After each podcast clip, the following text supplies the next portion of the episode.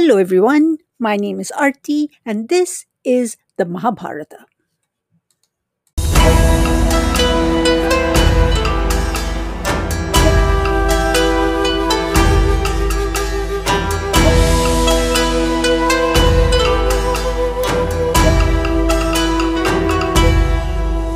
Episode 22, brought to you by the prefix dur.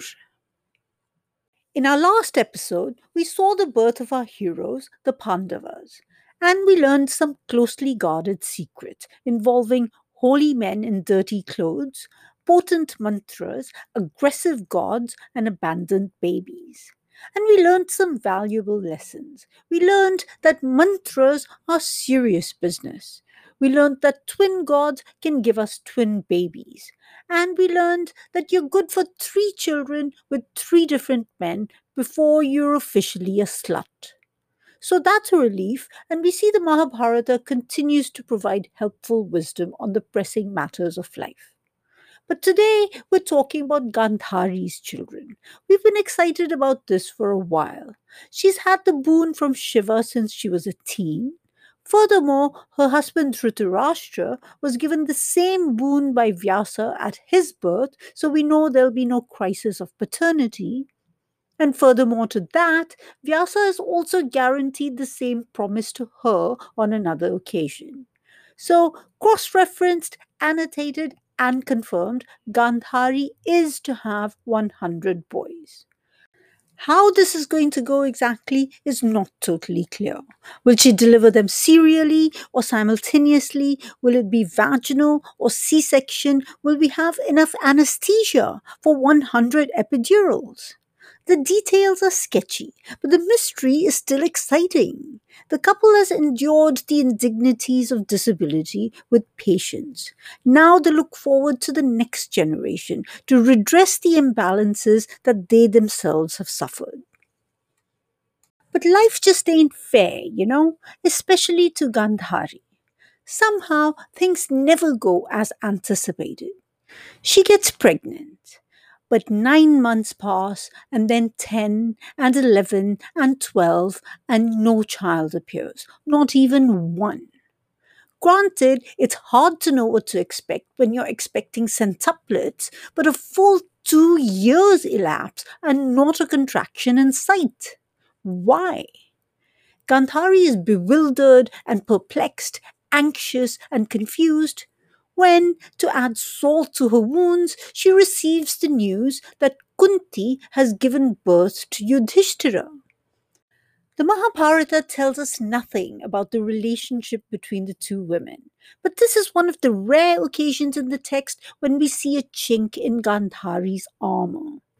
Knowing that with this news, the next generation of kingship has also passed from her, Gandhari begins to beat herself. Mad with frustration and rage, near fainting with pain, she beats upon her hard belly repeatedly, trying to abort her unmoving bump. Finally, something moves and drops out of her. Is it a baby? Even just one? But no, it's nothing like a baby. It's a cold, hard mass of flesh, dense like a ball of clotted blood. This is what she's been carrying around for two years. This is what she's nourished with such hope.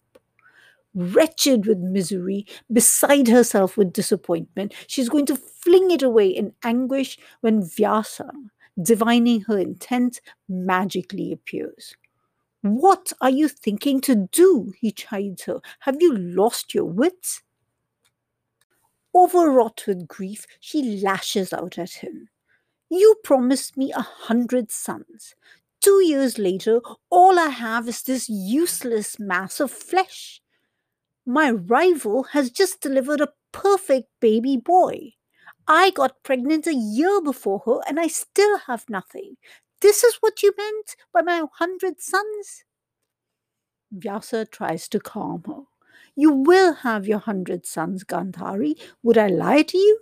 I wouldn't lie even in jest, let alone in earnest. In fact, as a bonus, I'm going to throw in a daughter, okay?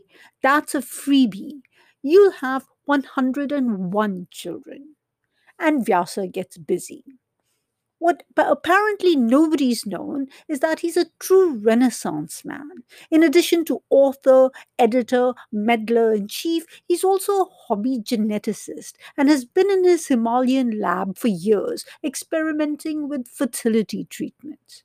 Now, though it hasn't passed regulatory tests yet, he's pretty confident his pioneering in vitro technique is going to work he summons a maid to bring some pots filled with ghee.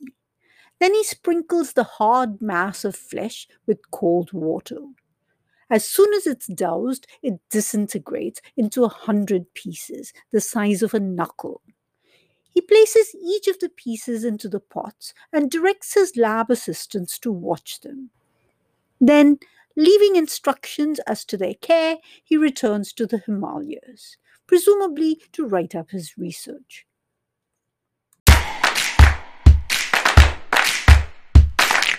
Now, Gandhari is finally going to get her centuplet and a bonus girl, but there are many questions unanswered, notes the social worker in her report.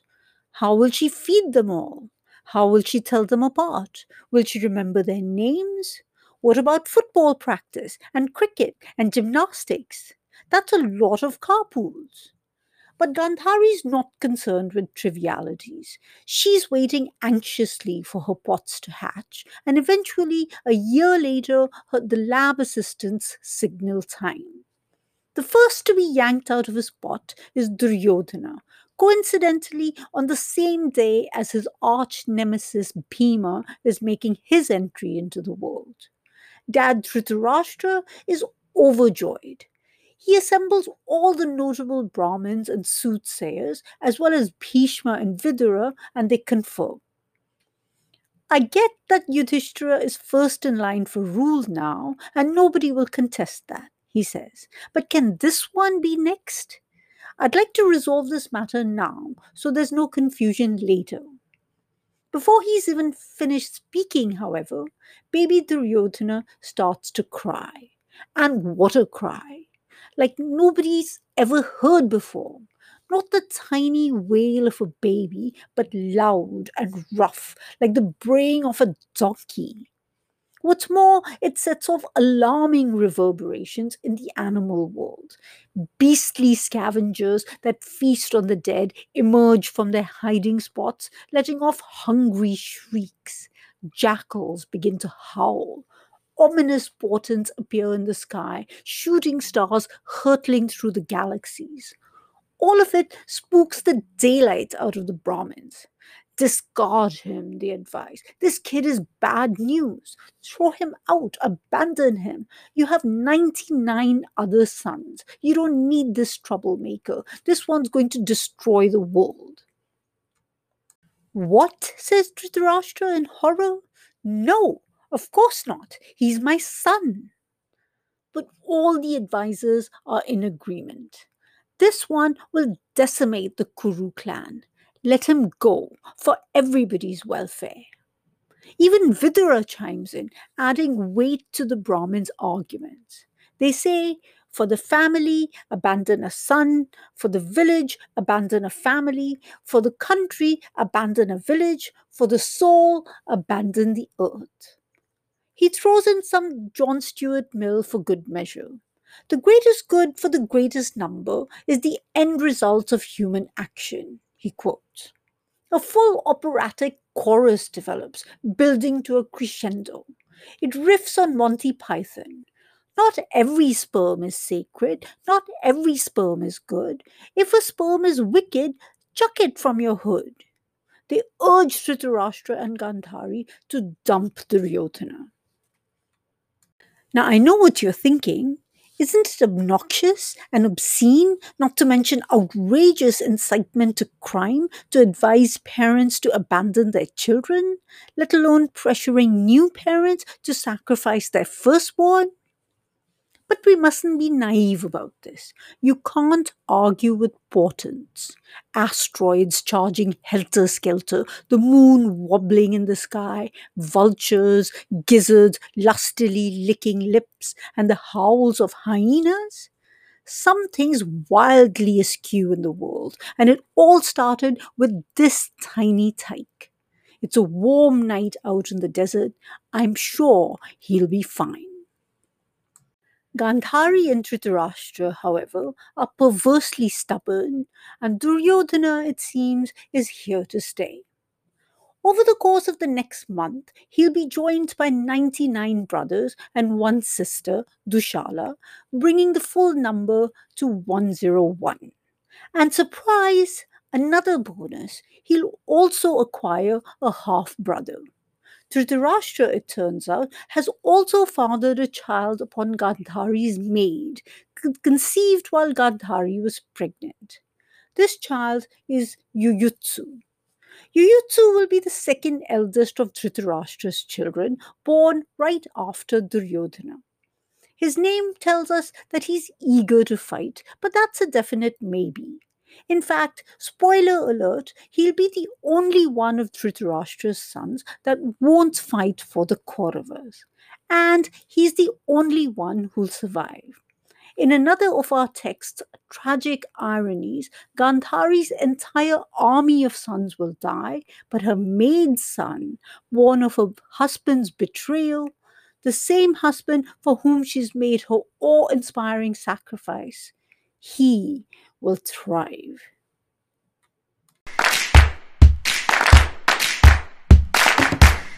Now, a word about the prefix dur, meaning bad or difficult or wicked or somehow sketchy or off. Half of D&G's sons are named with the prefix dur. Duryodhana means terrible warrior. Dushasana is bad government. Dusaha is bad company. Dushkarman is a criminal. Durmukh is just plain ugly. At the beginning of our text, Dhritarashtra laments long and pitifully about some 55 things that he's done wrong that led to disaster. And he ends each recollection with the refrain, it was then that I lost hope for victory. Hmm. How about not naming your children criminals? After all, according to the theory of nominative determinism, which is absolutely a thing, folks will do what they're named to do. So, not really fair to blame the kids later, is it? I mean, I hate to hurt a man already down, but this strikes me as a teachable moment. If you've named your son Dushkarman, literally bad actor, you're not setting him up for a seat on the Supreme Court, and they're probably not going to allow him into pediatrics. And Dur Pradharshana's birth certificate, which literally inscribes him as annoying, might hamper his ambitions to be a NASA engineer. And what career path did we have in mind for Durdharsha? Insolent, insulting, or just plain wrong. If we were drafting a letter to the Ombudsman's office fielding complaints about the Mahabharata, in addition to snakes, cavalier disregard for infant life, disproportionate punishment for petty crimes, we might add insufficient attention to the predictive power of names. But back to our story. With Gandhari's 101 children, we get the birth of our great restless antagonist, Duryodhana. Though much maligned in tradition, he's interesting. He comes into the world with a howl and he lives life in that mode with unabashed Kshatriya abandon. Brash, fierce, heroic, he's the archetypal Kshatriya. Take what you want with the force of your arms, offer no apologies. He's pious in a conventional way, charitable, loyal, devoted to his parents, and he's stubborn and persistent. In his view, his father lost his right of primogeniture because of his disability. But he himself is neither blind nor helpless, and he will not be reconciled. Discontentment is the root of good fortune, he'll say to his father in our next book. He scorns the idea of peaceful coexistence, living without ambition. Stupid is the man who's concerned only for his food and clothing, he says. Pathetic the man who's incapable of indignation. A common fortune? Who wants a common fortune? I'd rather be dead than watch my rivals prosper. Duryodhana, in other words, is the perfect foil to Yudhishthira, the son of Dharma, who in camera 2 can be seen daily imbibing moral lessons, pondering the mysteries of the world. Duryodhana has no interest in the bigger questions, no concern with philosophical inquiry. He's fully vested in this world with no apologies.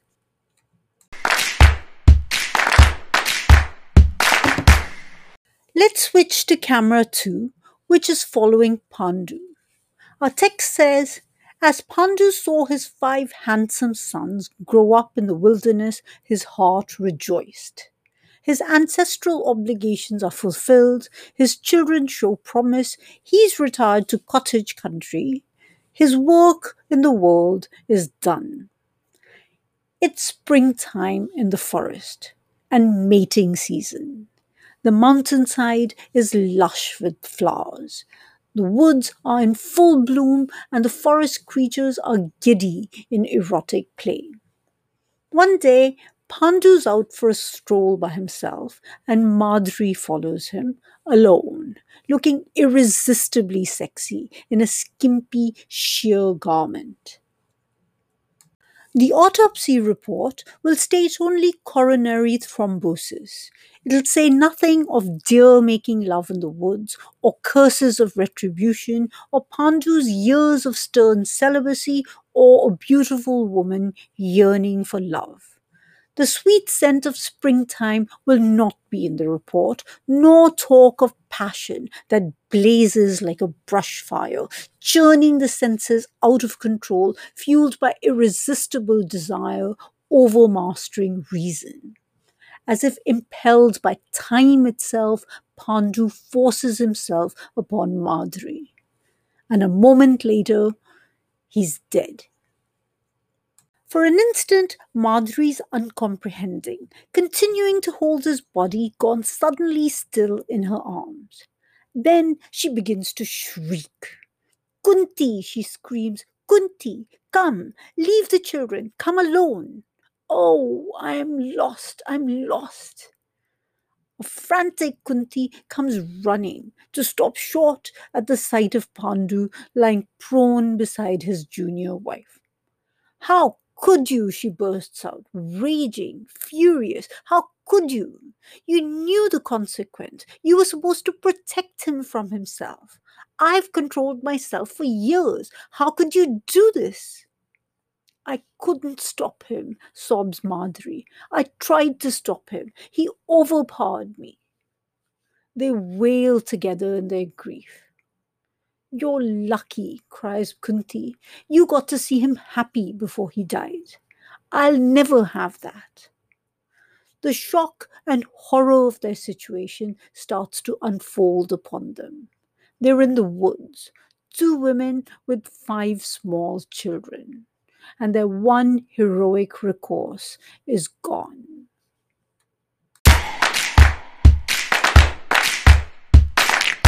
In our next episode, the women must make fateful decisions. What will they do? How will they live? What will happen to the children? Let's find out next time if you'll join me for another episode of the Mahabharata.